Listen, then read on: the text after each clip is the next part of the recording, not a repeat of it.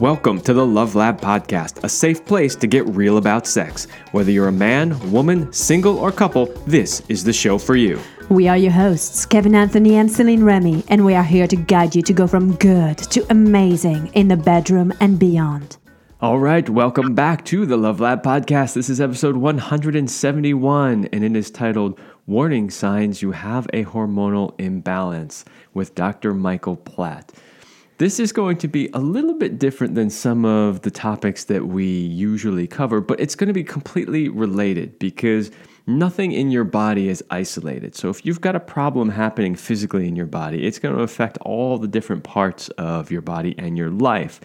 And we're going to cover about how your hormones can affect your sex life and your relationship in general.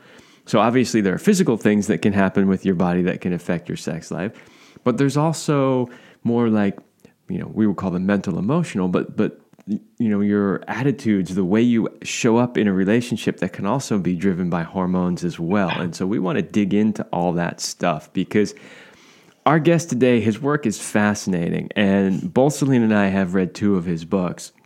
And I'm pretty sure that most people are not aware that there are some hormonal things going on in their bodies. And we'll get to that, when we get deeper into the questions, because reading one of his books, I was like, I never would have put myself in that category. And now that I've read the book, I would put myself in that category. So if I was surprised by that, I think a lot of other people would be surprised by it too. So I would say definitely do not tune out. You're almost guaranteed to learn something really valuable. So before we introduce today's guest, let's give a big shout out to our sponsors, Power and Mastery. If you want to join the secret club of men who are great in bed, then check out Power and Mastery at powerandmastery.com. It is the most complete sexual mastery training for men. Whether you want to have harder erections, last longer, or increase your sexual skills, there is something for you at powerandmastery.com. So Dr. Michael Platt graduated from NY Medical College and is a board certified in internal medicine. He is known internationally as an expert in bioidentical hormones and is the author of The Miracle of Bioidentical Hormones, Adrenaline Dominance, and the Platt Protocol for Hormone Balancing. Welcome, Michael, to the Love Lab Podcast. Well, hi there. All right, we have a lot of stuff to talk about, and I want to get one thing sort of out there right from the start, because if anybody's listening and they're somewhat familiar, or at least they think they're somewhat familiar with hormones, they might start wondering what we're talking about. So my first question is, your approach to hormones, and especially bioidentical hormones, is quite different from mainstream medicine. And I want to know if you can kind of just start out and give the audience maybe like the 50,000-foot overview of of how you view hormones differently maybe from mainstream medicine. Interesting. First of all, people have to understand that hormones control every system in the body. Everything is controlled by hormones. And they should also be aware that doctors get very little training in hormones. Even hormone specialists know very little about hormones. So the thing is that people have to be aware that as people get older, their hormones change all the time. And when women go through the menopause, the ovaries stop working. When men go through the andropause, their hormones go all the way down, and things change. But when it comes to hormones, they have what they call bioidentical hormones. Now, all that means is that a bioidentical hormone is the exact same molecule that the body produces, and why that's important is that hormones act by attaching to receptor sites on different cells. So the only hormones that attach are the ones that are bioidentical. So it's an important distinction between synthetic hormones and bioidentical hormones, or whatever. Okay. Now, from a sexuality standpoint, people cannot have a libido without hormones. And that, I'm sure they're aware of that. But when it comes to, women need two different hormones for a libido. And, one is progesterone and the other is testosterone. And they need both hormones.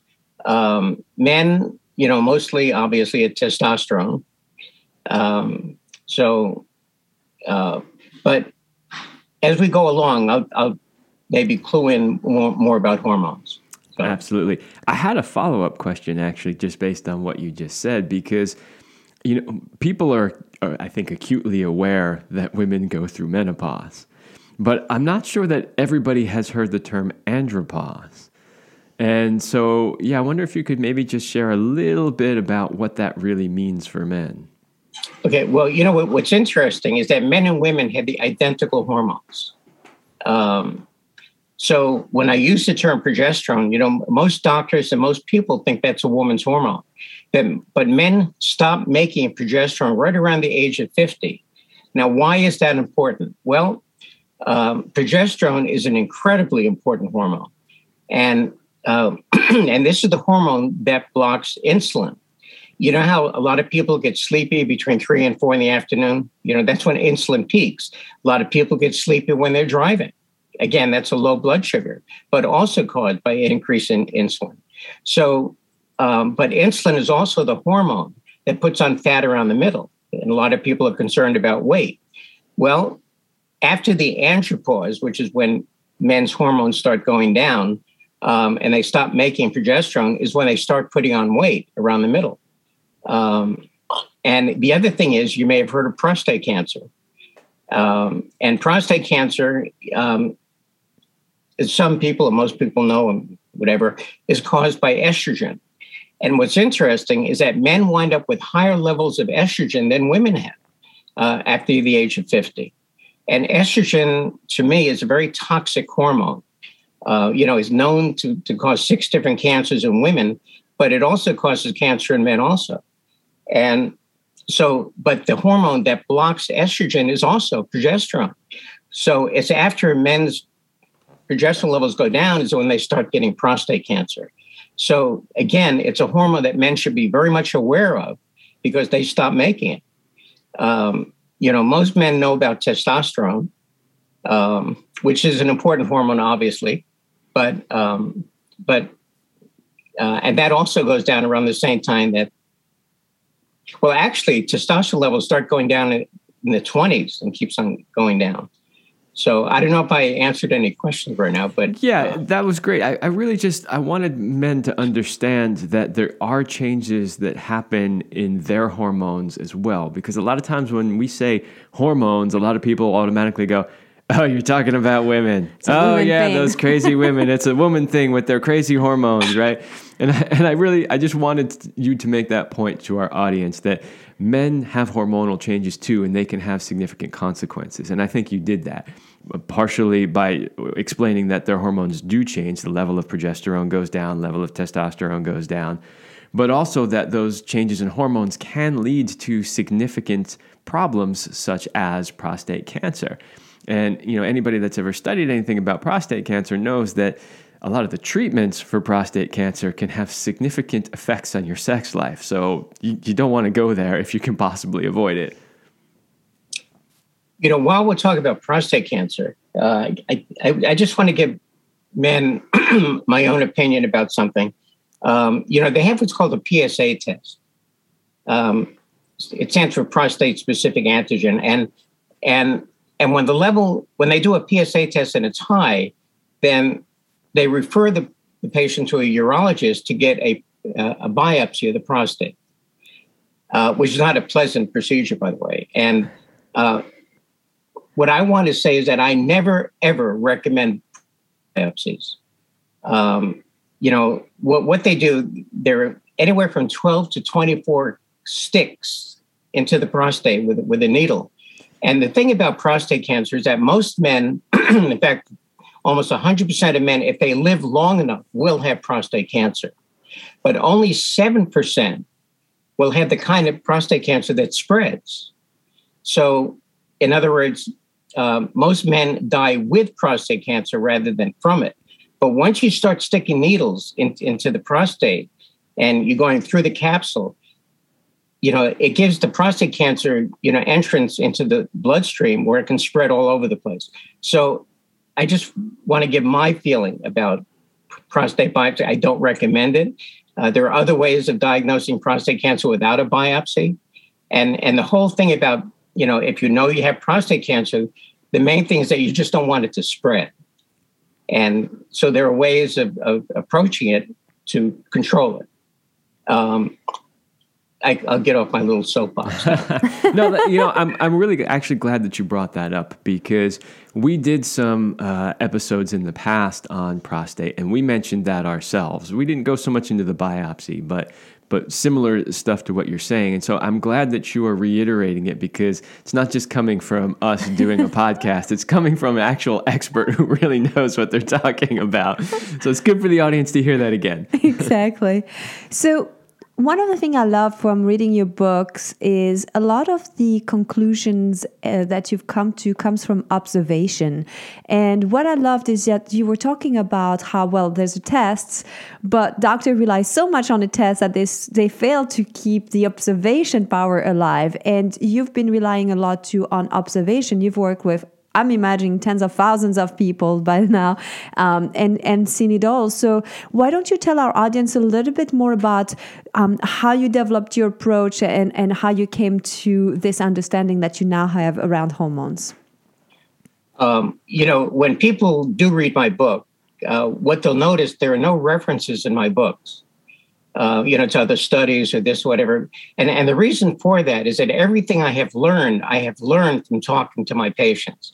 I had the luxury of, when dealing with patients, where I could sit down with them for about 2 hours and talk to them. And that's how you learn about what works and what doesn't work.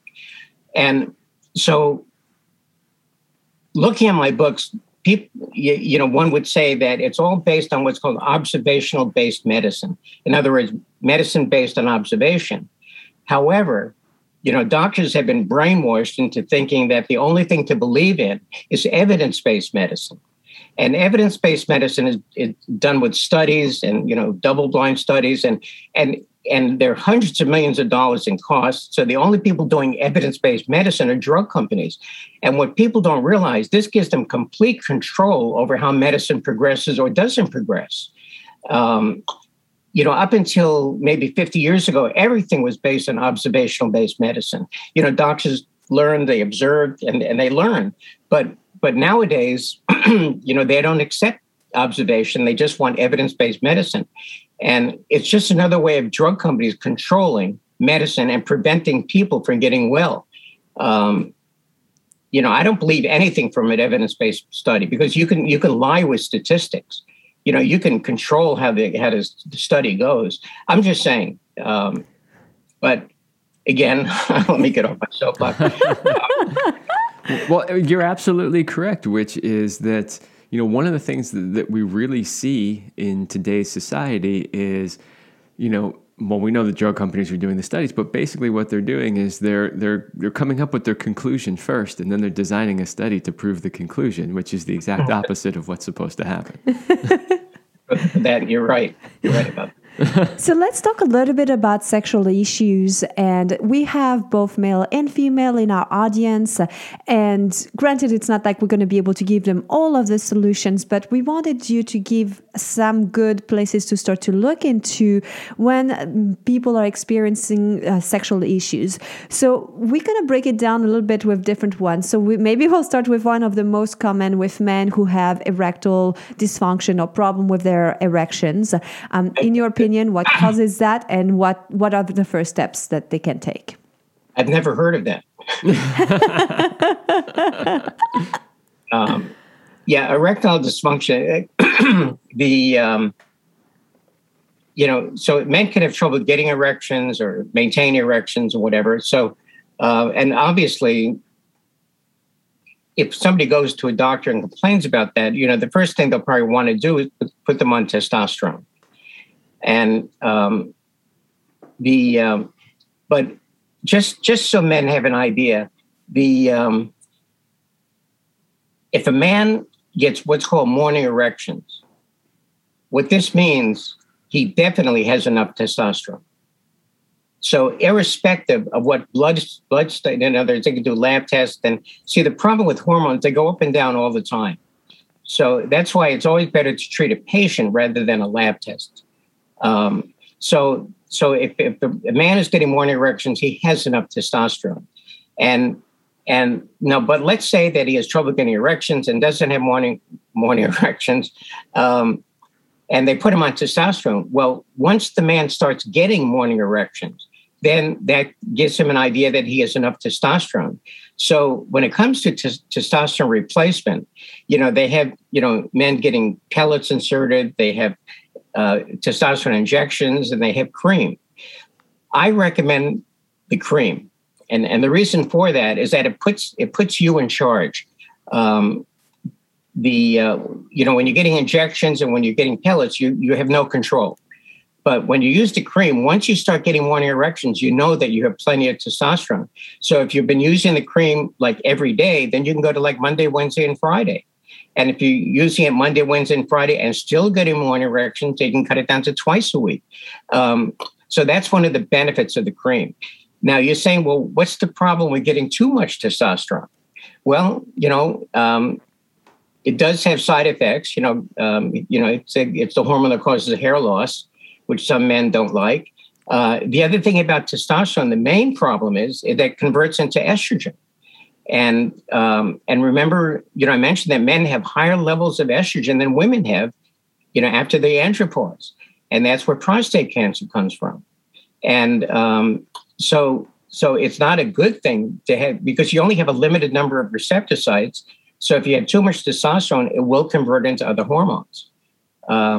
So that's why it's good to be in a position where you can actually regulate the amount of hormone that you're getting. Anyway. And so when somebody is converting the testosterone into the estrogen, that would mean probably the progesterone would be the really good cream to apply as the opposing to that reaction. Is that correct? Any man on testosterone should be on progesterone cream.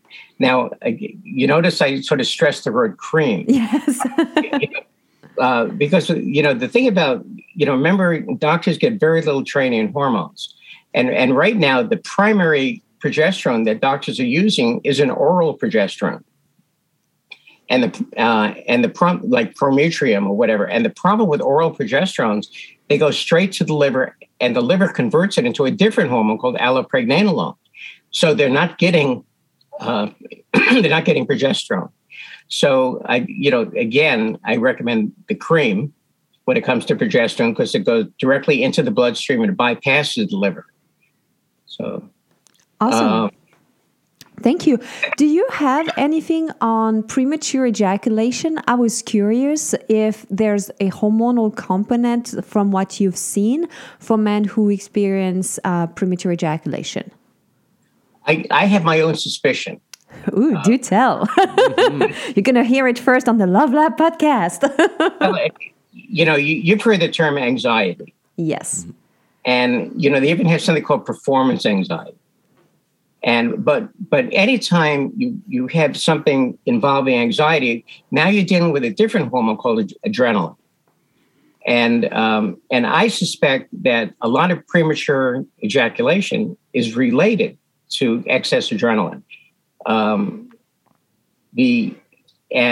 What's good about trying to treat adrenaline, you can't hurt yourself trying to, lowering adrenaline.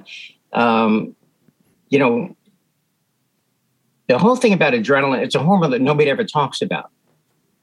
And yet most people, have problems related to excess adrenaline. You may have heard of people that have trouble sleeping. Some people, their mind won't shut off, or they toss and turn, or they grind their teeth at night, and restless leg syndrome. That's adrenaline. And people that are quick to anger. Road rage is all about adrenaline. ADHD. There are millions, and probably 100 million people in this country that have ADHD, and that's all caused by adrenaline. Fibromyalgia. There are anywhere from 4 to 8 million people in this country with fibromyalgia, which is caused by adrenaline. But it's also the cause of anxiety. It's a big cause of depression. It causes, things like PTSD and irritable bowel syndrome, and it just goes on. And it's a hormone that nobody ever talks about. And it always runs in families, by the way. Yeah, so this is one of my questions. It's like two more questions ahead, but I absolutely, I want to finish with the sexual issues first, because I know you had one or two more on the list, but I absolutely want to come back to this because, I just think it's fascinating. And as you said, you think there's probably 100 million people in the US that have excess adrenaline. So we need to dive into that a little bit more. But first, I don't want to take us too far off track where we are. Okay. Well, and I would agree with you from our own observation, having worked with clients for over a decade, the biggest source for premature ejaculation that I see is tension and stress, whether it's emotional, mental, physical, and that's all connected to that adrenaline that you are talking about. So our theories match. I love that. Let's just address the women. We've talked about men here, and let's just address women who experience low libido, and then also maybe vaginal dryness, because there's sometimes they're connected. So give us maybe your 2 cents on that, just to help any of our listeners with that. Okay. Well, as I mentioned before, women need 2 different hormones for libido. One is progesterone, the other is testosterone. Now, when women are in the perimenopause, that's when all their hormone levels start dropping. But when they're in the menopause, that means that menopause just means no bleeding. But what it also means is that the ovaries have stopped working, and the ovaries produce 4 different hormones, progesterone and estrogen and testosterone and something called DHEA, dehydroepiandrosterone. Now, the thing is that the most commonly replaced hormone in the menopause, the perimenopause, is estrogen, which happens to be my least favorite hormone. To me, it's a very toxic hormone. Women get cramps and PMS and breast tenderness. That's caused by, estradiol. They get fibroids and endometriosis and polycystic ovaries and fibrocystic breast and which is also caused by estrogen. And estrogen causes asthma. It causes migraine headaches. It causes rheumatoid arthritis and lupus, and it causes 6 different cancers. And to me, it's a very toxic hormone. The primary reason why a woman needs a high level of estrogen is she's trying to get pregnant. Other than that, but there are 3 different types of natural estrogens, and one of them is called estriol. E-S-T-R-I-O-L. Now, estriol is the only estrogen that does not cause cancer. And the other thing is, it's the only one that is effective for vaginal dryness. So, needless to say, estriol is the only estrogen that I recommend personally. It takes about 10 to 14 days to get rid of dryness. It's used intravaginally. And after that, if that's the only concern, using it maybe twice a month will maintain the lack of dryness. So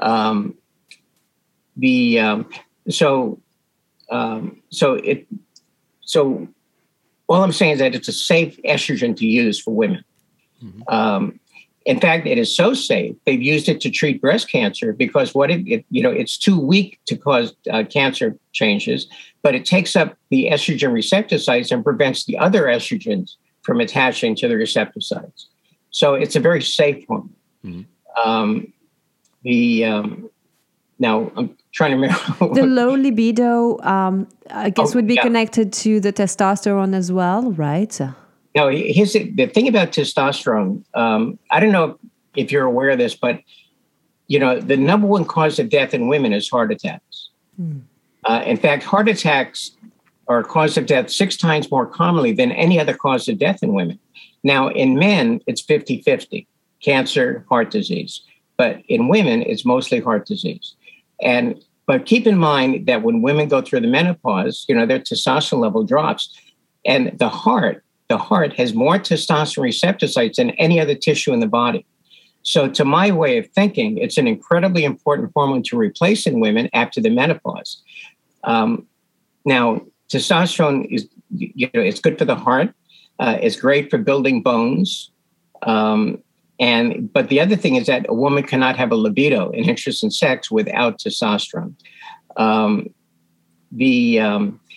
Now, if women have a problem with libido and they're starting on testosterone, there's a way of speeding up things in terms of libido.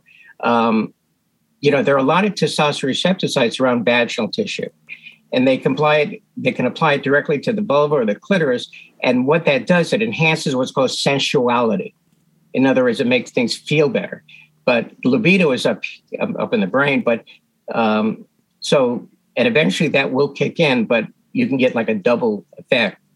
So testosterone is important. I'm recommending, again, the cream, not pellets and not troches and not injection. I'm recommending the cream, okay, which you get from what's called the bioidentical, from a compounding pharmacy. Mm-hmm. And they're the ones that make bioidentical hormones. Progesterone is my favorite hormone, an incredibly important hormone. That's normally applied to the forearm. You rub your arms together. But, a lot of people have problems with headaches. And what's interesting in my entire clinical career, which goes back a long time, every person I've had who thought they had a migraine headache had a different type of headache called occipital neuritis, which is a headache that nobody ever talks about, but is much more common than migraine headaches. And what's nice about occipital neuritis, it's a very easy headache to eliminate. Migraine headaches are not easy to get rid of. But doctors think that these are migraine headaches. They put them on, medication for migraine headaches, which don't do anything. The most common cause of occipital neuritis, in fact, the only cause of occipital neuritis is excess adrenaline. And it causes the muscles in the back of the neck to tense up. It squeezes the occipital nerve sheath, which causes excruciating headaches. But just applying progesterone cream on the back of the neck eliminates these headaches. A lot of people get ringing in the ears from tense muscles in the neck. Again, the neck muscles are cutting off the circulation to the inner ear. But again, just putting the cream on the back of the neck gets rid of tinnitus. Progesterone is also good for what's called restless leg syndrome. You just massage the progesterone into the upper thighs. It goes away in 30 seconds. Cramps in the calves and feet are always caused by adrenaline. And I should also mention that if people notice they have cold hands or cold feet, that's adrenaline. Mm-hmm. It's always blamed on the thyroid, but it's adrenaline.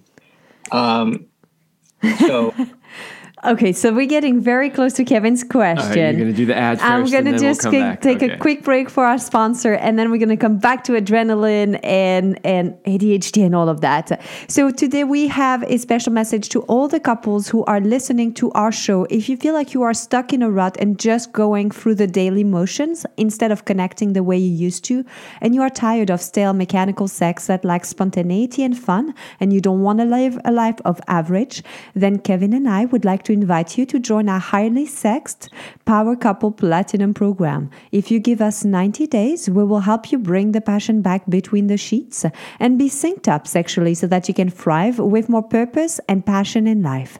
Go to celineremy.com/passion to learn more about our coaching program. Okay, so now we got to dive into this ADHD thing. So here's the thing. When most people that are not as studied in it as you are, or I guess we sort of now are because we've read your book. When people think of ADHD, they think of the kid in class who can't sit still, can't focus, he's causing trouble all the time. They are maybe slightly aware of adult ADHD, but I don't think most people truly understand after reading your book what it is. And here's the thing. I would have never labeled myself as ADHD because prior to reading your book, when I would think about ADHD, I'd be like, well, I don't have those things. I can concentrate just fine. I've worked for decades in a highly technical field. I can concentrate really well. I'm like, all this, I just never really thought. But then I read your book, and so many of the things that you talk about in there, I'm like, oh my God, that's me. Oh my God, that's me. Oh, that one too. Everything. You were talking about not being able to fall asleep. Well, I fall asleep just fine, but my brain works all night long. In fact, if somebody presents me with a technical problem that I wasn't able to solve during the day, I'll go to sleep, I'll wake up in the morning, and I'll go, I figured it out while I was sleeping. Literally. The brain never shuts down. And there's a whole bunch of other things too. My hands are even a little cold right now. And all these other things. And I went, wow, I'm 47 years old. I never, at any point in my life, was told I was ADHD or even suspected it. And then I read your book and I go, there's very obviously, I'm an adrenaline junkie, the downhill mountain biker, rock climber, martial artist, all that stuff. And I'm like, oh, I think I understand finally what's going on. So I say all of that because I think there's a lot of people that are similar to me in a sense that they would never in a million years label themselves as ADHD, but they probably are and just don't even realize it. So, you started to talk about it before. I wonder if you could maybe go a little deeper into the types of symptoms that you would see from somebody who is experiencing ADHD, and then talk a little bit about how adrenaline causes that. Yeah. The whole thing about ADHD is that doctors do not have a clue as to what ADHD is all about, and neither do schools. A lot of people are referred to as having a learning disorder. But the whole thing about ADHD is not a learning disorder, it's an interest disorder.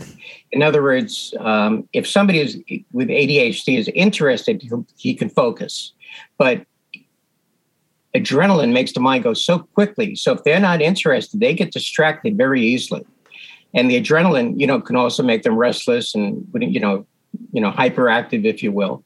But the whole thing about ADHD is not, again, it's not a learning disorder, it's an interest disorder.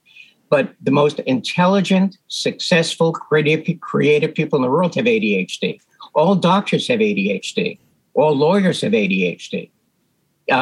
It's adrenaline that acts as a neurotransmitter that gives people intelligence. So what I'm saying is that people that are intelligent, such as yourself, will have a lot of adrenaline.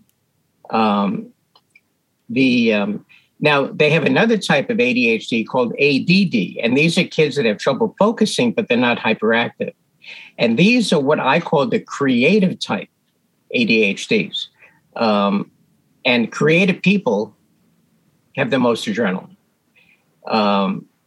If you look at the music industry in Hollywood, a lot of drugs and alcohol. And the reason for that is when people have a lot of adrenaline, they need something to relax, to chill out, and they get involved in drugs and alcohol. A lot of overdose deaths in the music industry, all related to excess adrenaline. But adrenaline is a hormone that nobody ever talks about. But the whole thing about ADHD, if it's a problem, you can actually get rid of ADHD in 24 hours. But people should understand that if a child has ADHD, he inherited it from one or both parents, because it always is genetic. All hormones are genetic. So a child with ADHD becomes an adult with ADHD. Now, the most successful people in the world have two different types of ADHD. You have the typical type ADHD where kids are hyperactive, and you have the creative type, where they have trouble focusing, but they're not hyperactive. But you can get a combination of the two types, which I call a mixed type ADHD. And these are the most successful people in the world. The heads of every major corporation have two different types of ADHD. And a lot of them never even finished college, and yet they're the heads of corporation. They didn't have time, they didn't want to waste time with college. They want to do things. And you're probably in that category, the mixed type ADHD. Possibly. That's what it sounds like when I read your book. I used to joke all the time about my father and my grandfather. They can't sit still. My grandfather worked into his almost 80s, not because he had to. He was quite wealthy, and he also didn't even finish high school and built a multi-million-dollar business, and still could not stop working, could not sit still. My dad can't sit still for anything. Like, absolutely. I think we all fall into that category. So ADHD, it's all about adrenaline. Mm-hmm. But you know what people don't realize, adrenaline problems can start at a very young age. You may have heard of babies that get colic. Colic is all about adrenaline. Mm. And these are the babies that when they're in the womb do a lot of kicking, and that's also adrenaline. But colic, you can take some progestin cream and put it on the baby's belly. It goes away in about 3 minutes. So you don't have to stay up all night with a crying baby. You may have heard of bedwetting in children. And you only see, and bedwetting is only caused by excess adrenaline. And you only see that in creative type children, by the way. And then, you know, so it's a very common, permanent problem. Unfortunately, when I say a problem, excess adrenaline, very prominent, common problem that nobody talks about, but it's easy to fix. And what it all comes down to, if somebody has a lot of adrenaline, is that you have to treat the reason why the body's putting out adrenaline. And I don't know if you want to go into treatment, but yeah, I mean, let's talk a little bit about what people can do. Obviously, you know, dive in deeper. Get the book Adrenaline Dominance from Michael Platt. It's full of great information, but maybe some of the first step and. Because again, like they can feel the difference pretty quickly once they start addressing the root cause. You know, one of the unfortunate things is that doctors are not trained to treat the cause of illness. They're just trained to give out Band-Aids. But when you treat the cause of a problem, you can eliminate it, and it's very rewarding. Getting somebody well again, and unfortunately, doctors don't see it. I had this patient that he was 47 years old, same age, and he had the reason why he came in to see me is that every morning he would wake up and vomit, and the only thing that causes that kind of vomiting is excess adrenaline. There's nothing else that'll cause that, and he had severe fibromyalgia, which is only caused by excess adrenaline. So. We're sitting there talking. I put some progestin cream on his arm, and we started talking. And about 5 minutes after I put on the cream, he sat back in his chair, and he looked at me, and he said, "Doc, in my entire life, I have never felt this good." That's after 5 minutes.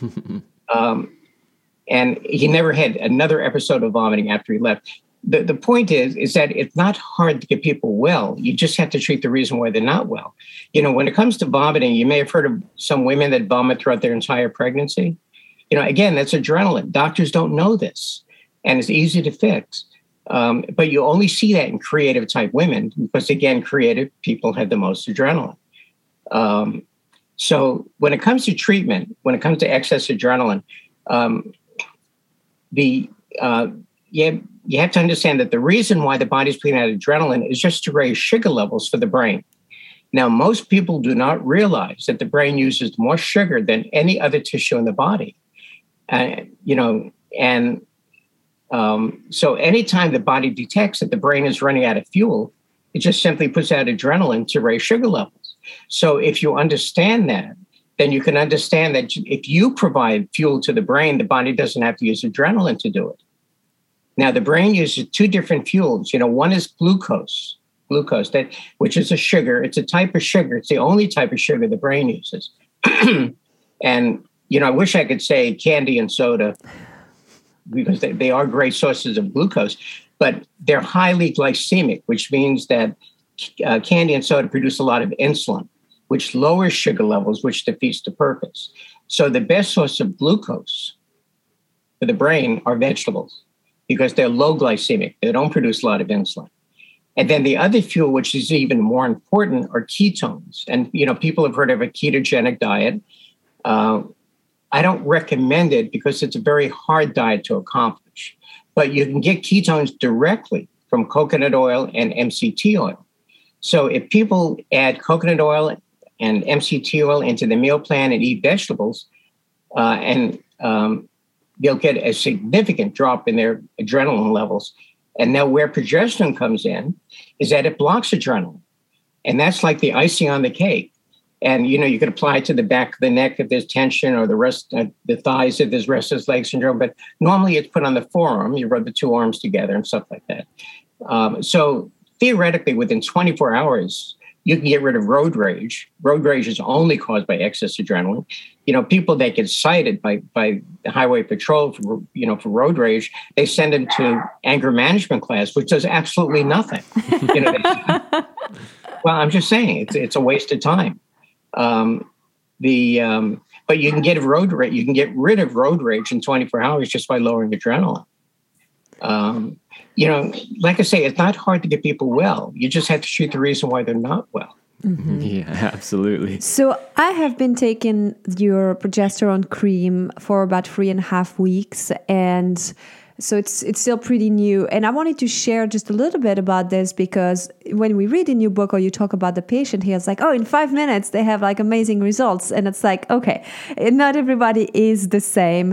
And granted, I didn't start from a place where I was experiencing those emotional issues or any of the physical things that person had. But what I have noticed for me, the biggest change is around my blood sugar level, like kind of hypoglycemia. Like I feel that I'm hungry, but I'm no longer as shaking or like lightheaded in my head. Like I feel like I can go through the day. I'm much more stable. Yeah, you used to get hangry a lot. And that's for sure.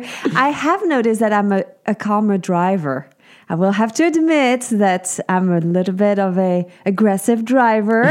And so I was noticing I was less annoyed by other people the other day while I was on the road. So I will have to say that, yes, there is some truth to what you just shared there. That's right. Another testimonial. You know, what I want to stress here is that, you know, the cream is very helpful, but the most important approach is nutritional. Yes. And so, you know, that's the vegetables and the coconut oil, the MCT oil. Now, keep in mind that the brain runs out of fuel every 3 to 4 hours. So it's not a matter of having one meal a day, having some, you know, it's throughout the day. Now, adrenaline peaks at 2:30 in the morning. And the reason for that, the brain runs out of fuel around 2:30 in the morning. So the body puts out adrenaline. So if people wake up during the night or have to urinate or grind their teeth or whatever, then it's helpful to eat something right before they go to sleep that will provide fuel, like some leftover vegetables from dinner. A good vegetable, if people like sweet potatoes, is to slice them up and fry them in coconut oil. And that's a good side dish. And if people need more information, on my website, you know, there's a meal plan to lower adrenaline. But anyway. Yeah. I love that you're mentioning that, because it is so important for people to understand that. I think in your book, you say it's about 30% is the cream, but the rest is the lifestyle, is the diet, because everybody always just wants a pill or a cream to fix everything. And it's the hardest thing is to make changes with what you put inside. It's changing the input of what goes into your body. And people are like, oh, if the pill could just do this for me. So I'm glad that you are mentioning that, because people have to understand that, yes, creams and things, supplements can help, but ultimately it's the choices you make every single day in what you put into your body that will make the most difference. So as we are getting close to the end here, we were wondering if you could share only one thing about hormones that you believe people absolutely need to know. What would it be? One thing. What they need to know is that hormones are really important to the body, and like I mentioned, they control everything in the body is controlled by hormones. And as people get older, their hormone level goes down. This is sort of an aside. You know, probably the largest selling drugs that are given out to the public are statin drugs to lower cholesterol. But people should understand that every hormone in the body is made with cholesterol. So what they really, you know, if people really want to know the truth about cholesterol, the people that live the longest have the highest cholesterol. And 75% of people that have heart attacks have it with low cholesterol. So again, I'm not saying people should stop the cholesterol medication, but I'm just saying they should question. You know, I'm not big on drugs, I'll be honest with you. But, you know, so when it comes to hormones, that's what I'm, you know, an important issue is cholesterol. It's important. And they should also be aware that men and women have the identical hormones, different levels, but the same hormones. But hormones change all the time. And unfortunately, you know, they're not going to get answers from doctors. You know, doctors get very little training in hormones. And that includes gynecologists, unfortunately. Just want to let you know. So now that people of interest is piqued, obviously, you know, they can get your books. Tell our listeners where they can get more about like connecting with you. Where do they go and how do they connect with you? Well, I have a website. It's www.plattwellness.com, Platt, plattwellness.com. And the office number usually goes directly to me if they ever call. If they have questions, they can call. You know, my feeling, I'll be honest with you, I think people get abused by our medical system. And, you know, there was a time that I wanted to change healthcare in this country, but you run into a lot of roadblocks. You know, it's tough fighting big pharma. It really is. I mean, they control everything when it comes to medicine. The medical boards, the FDA, what doctors learn in medical school, they have complete control. And unfortunately, you have an entity that who thrives on disease and illness, and they have no interest in people being well, and that's what controls our medical system.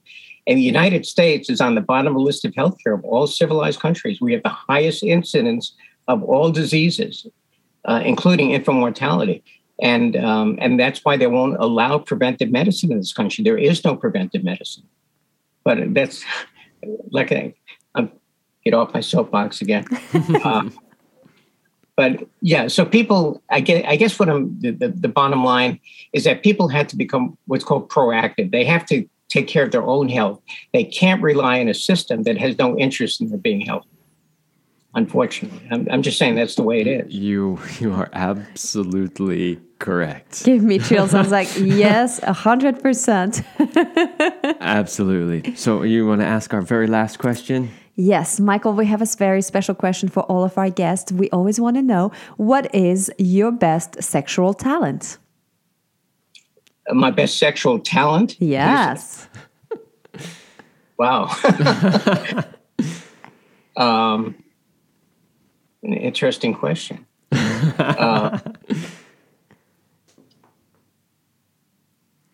We've asked that question to a lot of guests, but never a doctor. I want to say consideration. Yeah, that's a talent. Yeah. So, you know, don't laugh at that answer, because it's actually really important. And in today's world, it's actually lacking in a lot of people. And by consideration, I think what you mean is the fact that you pay attention to your partner and you're aware of what their needs are and what you're doing and how that affects them.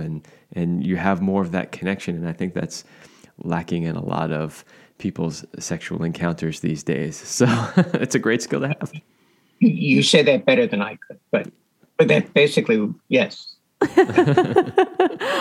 Wonderful. Awesome. Thank you so much, Dr. Platt, for joining us today, sharing your wisdom and your knowledge and heart with us and our listeners. It was quite an eye-opening conversation. Well, it's been a pleasure. I thank you for allowing me to vent a little bit.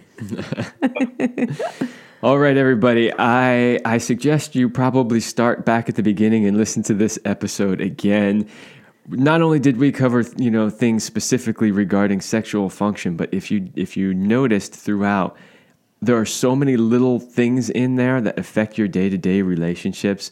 Because, you know, when you do coaching for as long as we have, you hear it all. You hear people, oh, it's just because I have ADD, or, well, you know, we can't really do this because we were up all night with the colicky child. And like, you covered so many little things that if people could just fix them through simple balancing of their hormones, their lives would greatly improve. So hopefully people got some value out of that. And can I say one more thing? Of course. You know, if they go to my website, we have two different types of progesterone cream, one with oil of lavender and one without. Other than that, they're exactly the same. But a 5% cream means that each pump is 50 milligrams. And 50 milligrams is the exact strength you need to block adrenaline. So this was specially formulated to actually block adrenaline. But again, remember, progesterone also blocks insulin, so they won't get sleepy in the afternoon or sleepy when they're driving. And it also blocks estrogen, so it can take away cramps and PMS and whatever, but also, help prevent cancer and stuff like this. Mm-hmm. So progesterone is an incredibly important hormone that is everybody needs. Yeah, absolutely.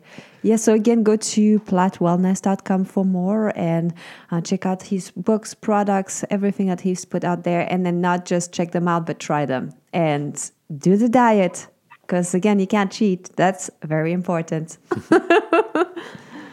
All right. Thank you one more time, Dr. Platt, for being on the show. And everybody, that's all the time we have for this episode. So we will see you next week.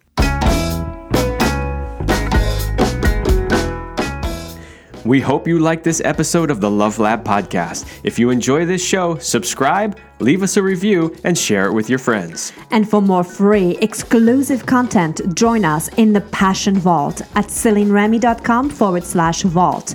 That's celineremy.com/vault. Thanks for listening. And remember, you're amazing.